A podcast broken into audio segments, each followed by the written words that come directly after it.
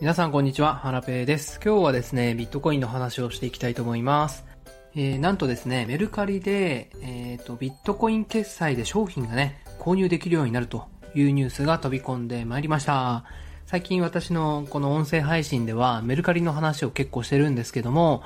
えっ、ー、と、ついにですね、ビットコインを売買できるだけではなくて、今年のですね、6月までにビットコインでお買い物ができるようになるみたいです。今日はその内容についてね、話していきたいと思います。それでは今日もゆるっと元気に行ってみようはい。ということで、始まりました。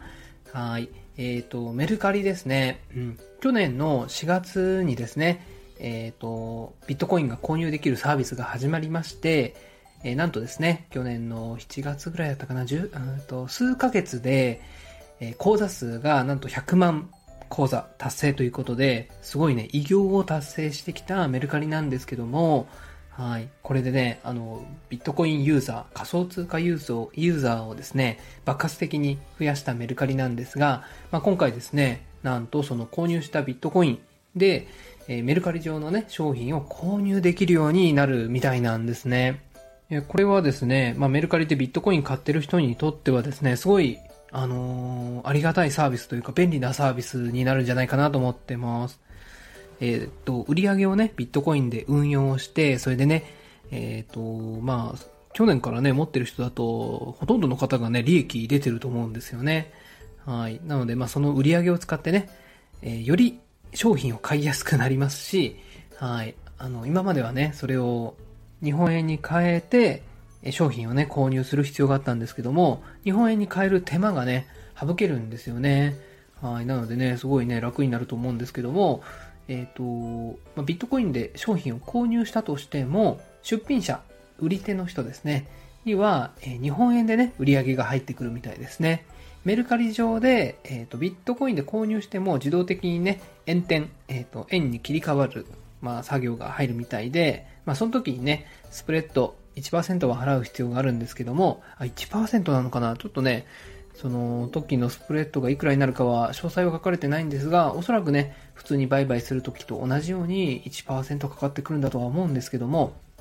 はい。まあ、手数料がね、かかってくるみたいですね。はい。まあ、1%なんでね、まあ、あの、なんだろうな、仮想通貨取引所の販売所形式で購入するよりも、まあ、あの、手数料はね、低いかと思いますが、取引所で買うよりかは高い金額になってますね。はい。まあ、絶妙なところでね、さすがメルカリうまいなぁなんて思ってるんですけども、はい。まあ、どうですかね。メルカリでビットコイン、これを聞いてる方でビットコイン買ってる方いますか？私はですね、えっと、去年の10月に購入して、4万円分購入したんですよ。そしたらね、もう20%ぐらい利益が出てました。イェイ。はい。で、これを使ってね、まあメルカリでね、なんかこう買いたくなるんですけども、私はね、絶対ビットコインで買い物はしないです。はい。なぜならば、税金計算がめんどくさくなるからです。え利益が出てるビットコインでこう買い物をした場合、それはですね、買い物をした時点で、まあ、日本円に利確したとみなされるので、はい。えっ、ー、と、まあ、税金のね、計算が必要になるんですよね。まあ、ただ、その20万円以上を利益が出た場合になるんですけども、はい。まあでもメルカリで、えっ、ー、と、ビットコイン買う方はどうなんでしょうね。20万円利益出ない人が多いのかなでも、メルカリでね、出品して利益を出してる人もいると思いますし、うん、このあたりがね、税金計算とかがね、ちょっとね、どうなんだろうな、課題というか問題になってくるのかもしれないですよね。はい。まあ、メルカリ使う方はね、結構若い方が多いと思うので、確定申告したことないっていう方もいるかもしれないですし、うん、ここら辺がね、ちょっと不安ですよね。どうなっていくんだろう。まあでもメルカリの中でもね、きっと、その、確定申告とかのアナウンスも出てくるでしょうし、メルカリのね、解説ってすごいわかりやすいんで、なんかこう図とかね、絵を、イラストとかを使ってわかりやすく、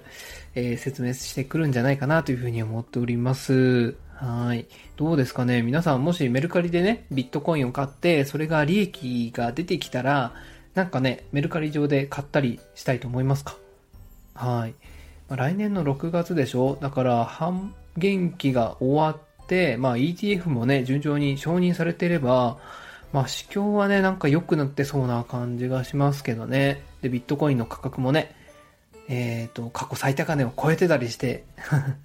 はい。まあ、期待はね、まあ、妄想は自由ですので、まあ、いろいろね、あの、いい風に考えるんですけども、まあ、あの、6月になったらまたね、このビットコインでメルカリの商品が買えるっていうのがまたニュースというか、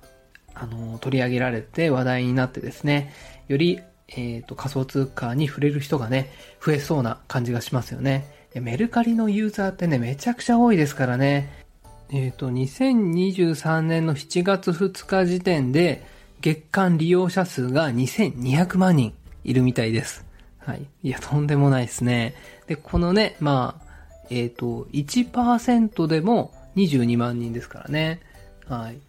まあ10%とかになってくるとね、220万人？うん。だからね、すごい可能性があるんですよね。はい。ということで今日はですね、メルカリでビットコイン、メルカリで購入したビットコインで、えー、メルカリの商品がね、買えるようになるよっていうお話をさせていただきました。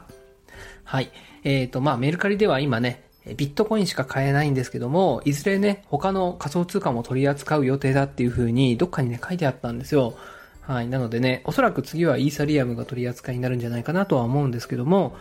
うん、このイーサリアムをね、買う人が増えれば、まあ、今後はね、NFT に興味を持つ人もね、増えてくるかもしれませんよね。あとは、ブロックチェーンゲームとか、はい。そうなると Web3 人口も、まあ、さらにね、増えてくるかと思いますので、はい。今後のね、メルカリの動向に、えー、期待してチェックしていきたいと思います。それでは今日はこれで以上になります。もし私のことをフォローしていない方がいましたら、ぜひとも応援の意味を込めまして、えー、フォローしていただけると嬉しいです。そして、この配信にいいねやコメント、そして SNS でシェアをしていただけますと励みになります。ではまた今度お会いしましょう。さよなら。